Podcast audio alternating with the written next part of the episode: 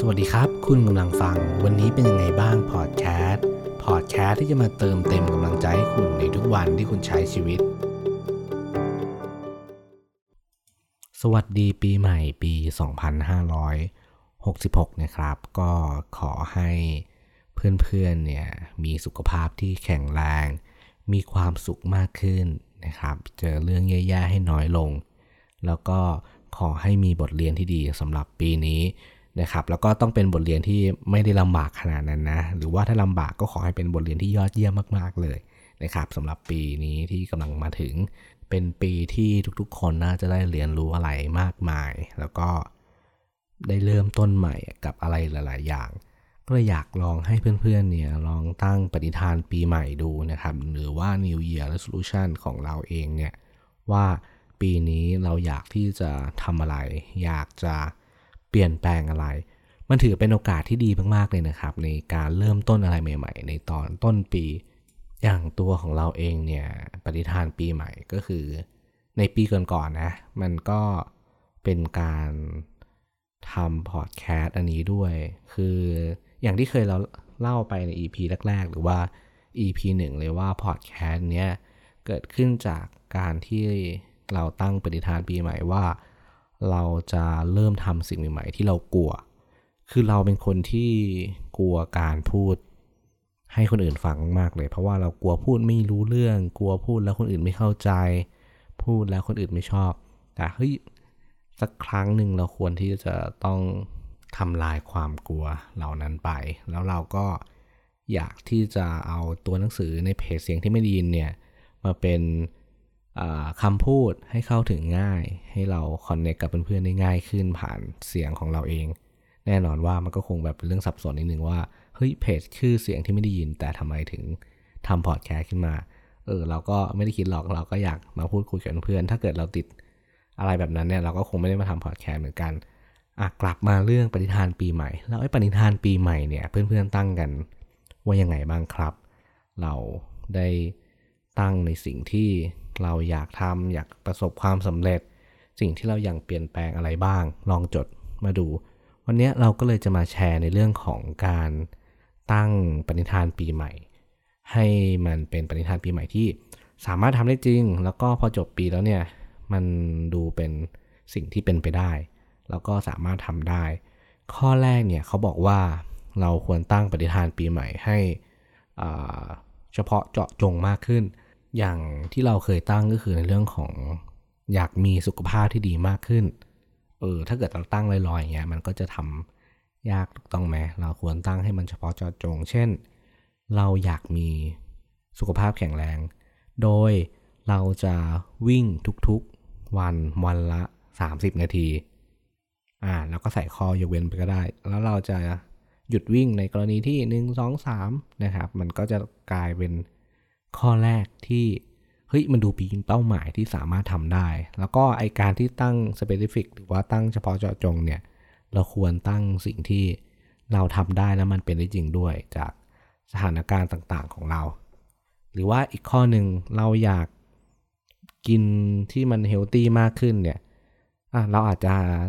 ทำให้มันเฉพาะเจาะจงมากขึ้นโดยเราตั้งว่าเราจะกินผักหนึ่งจานทุกๆมื้อที่เรา กินข้าวเย็นก็ได้ มันก็จะเป็นการตั้งที่ทำให้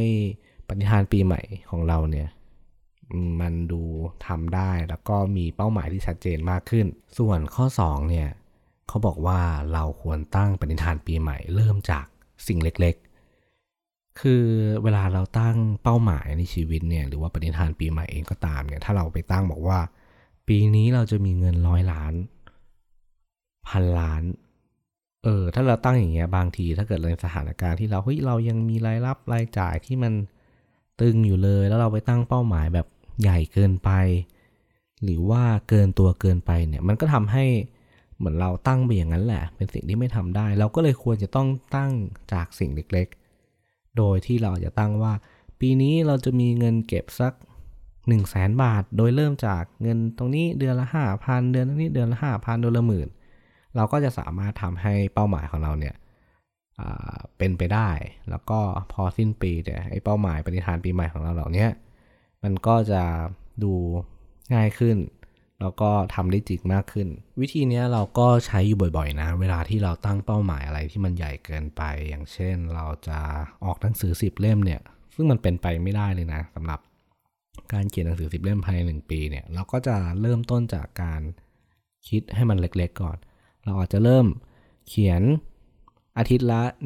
1 หน้า 1 เพจสำหรับหนังสือเล่มนี้ ซึ่งแน่นอนว่ามันมันก็อาจจะใช้เวลาแต่มันก็จะเป็นสิ่งที่เราคำนวณมาแล้วแหละ ว่าไอ้สิ่งเล็กๆเนี่ยเราสามารถทำได้ถ้าเกิดเราทำมันได้แล้วเนี่ย เราก็จะภูมิใจกับมัน แล้วก็จะรู้สึกว่าเฮ้ยเวลาเราทำสิ่งเล็กอะไรสักอย่างประสบความสำเร็จเนี่ยมันก็จะเป็นหนึ่งความสำเร็จที่ทำให้เราภาคภูมิใจ แล้วเราอยากจะทำมันต่อไป ส่วนข้อ 3 เขาบอกว่าการตั้งปฏิทานปีใหม่เนี่ย เราควรจะต้องจดมันลงไป เขียนมันให้เด่นชัด ให้เราเห็นมันบ่อยๆ เลย เขียนใส่โพสต์อิทก็ได้ เขียนใส่กระดาษ แล้วก็แปะไว้เลยว่า ปีนี้สิ่งที่เราตั้งใจจะทำแล้วเราจะทำมันให้ได้คืออะไรบ้าง1คือ2คือแล้วก็แปะไว้เลยให้เราเห็นทุกๆวันพอเราเขียนไว้แล้วแล้วเราจดลงไว้แล้วเนี่ยเราเห็นมาบ่อยๆ เราก็จะตระหนักถึงมันไม่ลืมมัน พอเราผ่านไปสักพักเนี่ย มันจะก็จะคอยย้ำเตือนว่าเฮ้ยเนี่ยคือสิ่งที่เราอยากจะทำในปีนี้นะ มันคือเป้าหมายที่เราจะต้องทำแล้วก็เราจะต้องทำมันให้ได้ สิ่งเล็กๆที่เราเคยตัดมันไว้เป็นชิ้นเล็กๆเนี่ยเราก็จะเริ่มทำมันวันละนิดวันละหน่อยเราก็จะประสบความสำเร็จแล้วก็ทำมันได้ ตามที่เราตั้งเป้าไว้ ต่อไปนะข้อ 4 ถ้าเกิดเราตั้งปณิธานปีใหม่ของเรา ให้มันสามารถเป็นไปได้แล้ว เริ่มจากข้อเล็กๆ ให้มันไปสู่ข้อใหญ่ ๆ ได้แล้ว แล้วก็แปะมันไว้ละ สิ่งต่อไปที่เราจะต้องทำก็คือเราจะต้องวางแผนนะสำหรับการทำปฏิทานปีใหม่ของเราหรือเป้าหมายของเราเนี่ยให้มันเป็นจริงให้ได้ คือหลังจากเราตั้งเป้าหมายเสร็จแล้วถูกต้องไหมมันก็ต้องหาวิธีทำให้มันสำเร็จตัวอย่างง่าย ๆเลยนะ ที่เราก็จะตั้งสำหรับปีนี้เหมือนกัน คือเรื่องของสุขภาพ เออเรื่องสุขภาพเนี่ยเป็นเรื่องที่สำคัญมากเลยนะ เราก็อายุที่จะเข้าเกือบ เกือบเกือบแบบเออสามสิบแล้วแหละ ไอ้สุขภาพเนี่ยมันก็เริ่มเริ่มแบบไม่ได้ดีมาก เราเป็นมนุษย์ออฟฟิศถูกต้องไหมเราก็นั่งนานปวดหลัง หรือว่าน้ำหนักขึ้น เป็นคนที่เเริ่มอวบขึ้นเนี่ย มันทำให้เรารู้สึกนะว่าชีวิตเรามันมันแบบเออไม่ได้ฟิตเหมือนเมื่อก่อนตอนเป็นนักเรียนหรือว่าตอนสมัยมหาลัยมันก็เลยตระหนักได้ว่าเฮ้ยปีนี้แหละปฏิทานปีใหม่ของเราคือการ มีสุขภาพที่ดีมากขึ้น แล้วเราก็ตั้งไว้แล้วแหละว่าปีนี้เราจะ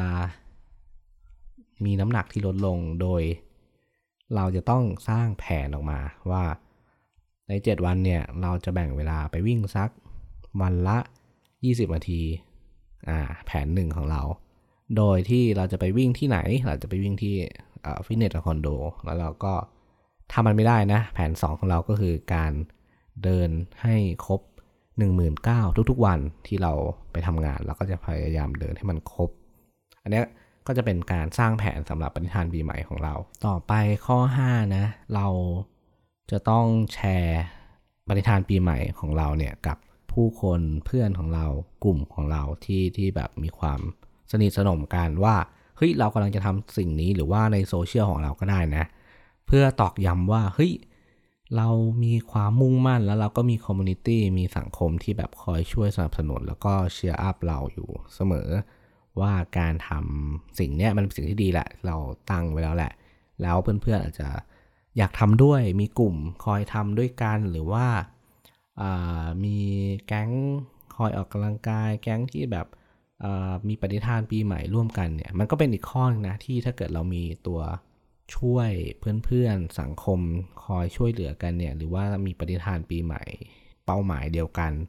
ก็ลองแชร์กันแล้วก็อัปเดตกันบ่อยๆ มันจะทำให้เป็นแรงกระตุ้นที่สามารถทำให้มันประสบความสำเร็จได้อีกข้อหนึ่งเหมือนกัน ข้อ 6 นะ หลังจากที่เราตั้งปฏิทานปีใหม่ สร้างแผนต่างๆ แชร์ เรียบร้อยหมดแล้วไอ้ปฏิทานปีใหม่เนี่ยมันก็ต้องมีความยืดหยุ่นมากพอที่จะปรับเปลี่ยนได้ แน่นอนว่า ใน 1 ปี เราไม่รู้หรอกว่าจะเกิดอะไรขึ้นบ้างในชีวิตของเรา มันมีสิ่งที่ไม่คาดคิดสิ่งที่จะเปลี่ยนแปลงเข้ามาในชีวิตเราอยู่เสมอในแต่ละปี เราก็ต้องมีแผนสำรองว่ามีสิ่งที่สามารถปรับเปลี่ยนได้ในแผนของเรา สมมติว่าเฮ้ยเราไม่สามารถไปวิ่งได้ตามแผนของเรา ที่เราตั้งไว้ภายในวันละครึ่งชั่วโมง วันละหมื่นเก้าเนี่ยเราอาจจะ ฮ้ยเออหยวนหยวนให้กับมันบ้างก็ได้ ผ่อนปลนมีความ flexible กับมันเนี่ยก็ลองใส่พวกนี้เข้าไปก็ได้สำหรับการเปลี่ยนแปลงหรือสิ่งที่มันไม่คาดคิดที่จะเกิดขึ้นเนี่ยก็ลองใส่ไปในปฏิทานปีใหม่ด้วยก็ได้ สุดท้ายเนี่ยทั้งหมดที่เราพูดมาทั้งหมด 6 ข้อเนี่ยข้อสุดท้ายเลยนะ